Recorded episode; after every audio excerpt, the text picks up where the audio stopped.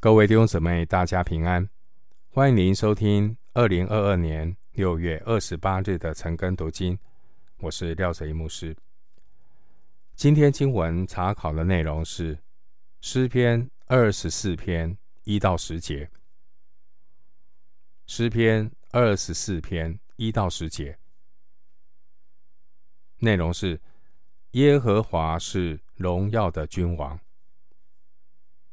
首先，我们来看诗篇二十四篇一到二节：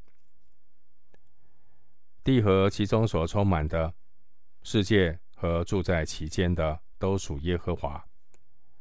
他把地建立在海上，安定在大水之上。一到二节内容，我们看到这世上的人，他们如何的认知描述。上帝，上帝呢是伟大的造物主。无论地上的人是否认识神，他们都是耶和华所造的。上帝是创造诸世界，又用全能的命令托住万有的那位主宰。希伯来书一章二到三节。所以后面的三到六节，二十四篇的三到六节呢，作者呼吁神的儿女应当要来寻求神，亲近他，打开城门，欢迎万物的主宰。新约的使徒保罗曾经引用诗篇二十四篇第一节，宣告所有的食物都是属于神。参考哥林多前书十章二十六节，经文第二节提到海，原文是众海；经文第二节提到大水，原文是众河流。弟兄姊妹，我们知道地球表面呢，有百分之七十以上是海洋，所以如果用诗的这样的语言来描述，就是。神把地建立在海上，这是一种诗歌的描述方式。地球大地的根基并不是坚固不动的。我们知道板块会移动，而板块移动的速度取决于神的命令。在耶稣基督再来之前呢，我们看到。世界地震会越加的频繁，所以呢，基督徒乃是等候那座有根基的城，就是神所经营、所建造的。希伯来书十一章第十节，诗篇二十四篇这首诗篇呢，有可能是当年大卫要把约柜运入耶路撒冷时候所唱的诗歌。参考《撒母耳记下》六章十二到十五节，诗篇二十四篇这首诗篇呢，也是预表那位将来要在荣耀中显现的大牧长基督耶稣。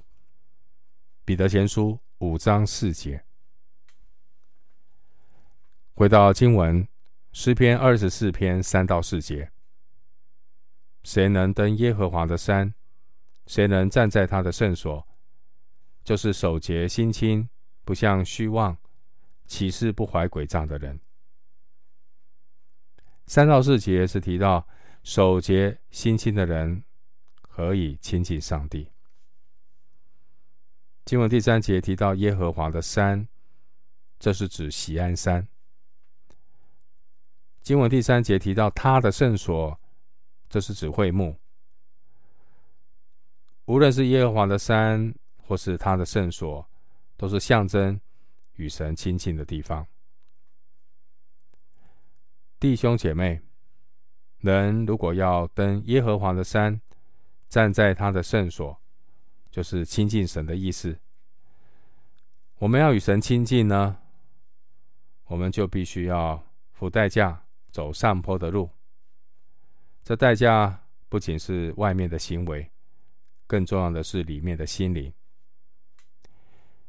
因为以赛亚书五十七章十五节经文告诉我们，住在至高至圣者的所在，也与心灵痛悔谦卑的人同居。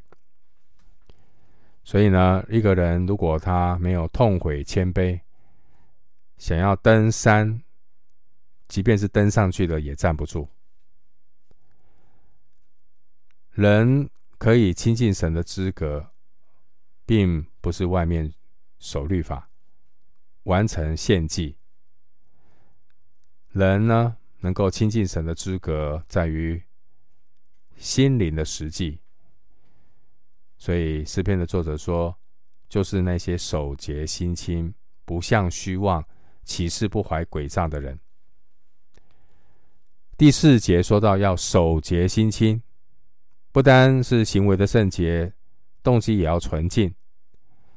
不要只顾着外面的守节，却没有里面的心清。所以，如果心没有洁净，被主鉴察的时候，一定会蒙羞。马太福音五章八节说：“清心的人有福了，因为他们必得见神。”并且我们要注意，人没有办法依靠自己的努力做到心清。使徒行传十五章九节告诉我们，圣灵能够借着人的信得到洁净。这样的信心是对耶稣救赎的宝血和圣经真道的信心。我们相信耶稣的宝血可以让我们与神恢复关系。我们可以靠着耶稣的血来到施恩宝座前。我们知道听到是从信道而来，所以这样的信心就是对耶稣救赎宝血的信心，对圣经真道的信心。第四节提到不向虚妄。不向虚妄是表达人与神之间要有正确的关系，必须要圣洁，合乎神的旨意。因为呢，《传道书》一章十四节说，人在日光之下所做的一切事都是虚空，都是捕风。这是在谈论关于价值观的问题。日光之下一切的事是虚空捕风，这是价值观。如果人把日光之下所做的一切事情当做人生追求的目标，那他的心就是向着虚妄。第四节说“不向虚妄”，原文的意思就是不向虚假高举生命。经文第四节说到“不怀诡诈”，这是表达人与人之间要有正确的关系。前面的不向虚妄，表达人与神之间要有正确的关系。这个地方提到不怀诡诈，是表达人与人之间要有正确的关系。耶利米书十七章第九节说：“人心比万物都诡诈，坏到极处，谁能试透呢？”所以呢，我们要留意，凡自己以为站得稳的，需要谨慎，免得跌倒。哥林多前书十章十二节，圣徒最要紧的不是提心吊胆的，常常要去提防别人的诡诈，啊，防不胜防啊！因为我们的周遭罪人太多，被罪捆绑的人，他可能会变成这一个以诡诈待人的小人。所以呢，我们真正要防备的其实是自己的诡诈。我要特别常常检视自己，我们会不会有一些属带着属灵的外表，可是却有着自欺欺人的诡诈？回到经文，诗篇二十四篇五到六节，他必蒙耶和华赐福，又蒙救他的神使他成义。这是寻求耶和华的族类，是寻求里面的雅各。第五节到第六节，那我们看到人最尊贵的身份，是因为我们有上帝的救赎，所以我们今天能够成为耶和华的族类，我们能够因信称义，这一切都是来自上帝的救赎。关于义人，我们我们是因为因信称义，所以感谢神提醒我们，人没有办法靠自己的行为成为义人。所以经文第五节说：“人只有依靠蒙救他的神，使他成义。”我们因为信被上帝接纳，成为义人。经文第六节提到，真正得以称义的雅各，并不是雅各肉体的子孙。真正雅各的属灵后裔是那些寻求耶和华的族类。第六节，并且是等候基督耶稣再来的信徒。回到经文，诗篇二十四篇七到八节，众城门哪，你们要抬起头来。永久的门户，你们要被举起。那荣耀的王将要进来。荣耀的王是谁呢？就是有力有能的耶和华，在战场上有能的耶和华。七到八节是谈到耶路撒冷的城门迎接得胜荣耀的君王耶和华。当年。当大卫要迎接约柜进耶路撒冷的时候，我们看到那个约柜所代表的就是荣耀的君王耶和华。约柜啊，代表荣耀的神。但另外一方面呢，如果我们从救恩的视角视角呢来看，那个约柜所预表的是基督，并且主耶稣基督已经胜过了罪恶、死亡和撒旦。并且他正在每个人的心门外呼唤：“众城门啊，你们要抬起头来，弟兄姊妹，主耶稣已经胜过一切的仇敌，成全了救恩。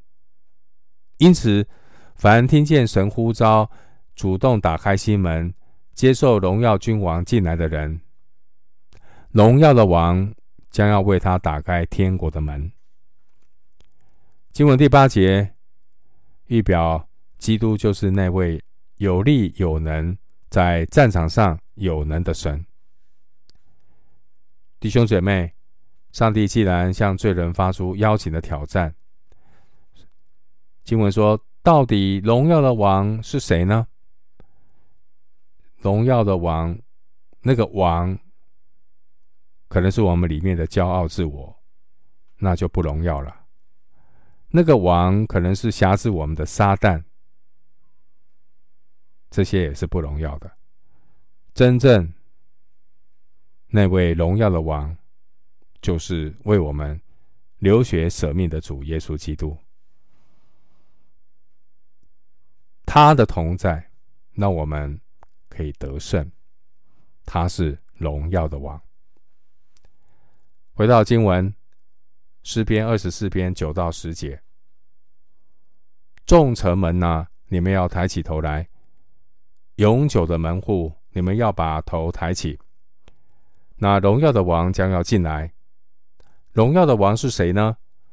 万军之耶和华，他是荣耀的王。万军之耶和华，他必然得胜。众城门应该开门迎接。这边。特别提到说是万军之耶和华，表示呢，上帝有绝对的主权和能力，也暗示着上帝掌管万有，掌管一切战争和军队的使能力。这万军之耶和华这个名词呢，在圣经中出现三百多次。那原文的含义跟统管天上的众天使有关。这是用来表明上帝的全能、权柄能力。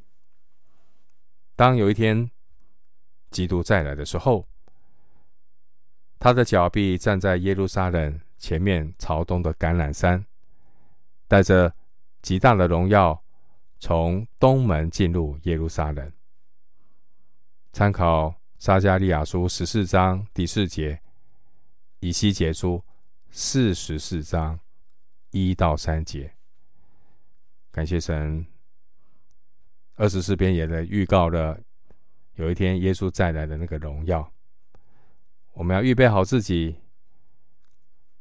成为基督的心腹，将来能够真正抬起头来，坦然无惧的、欢喜快乐的迎接荣耀的万王之王来到我们的当中。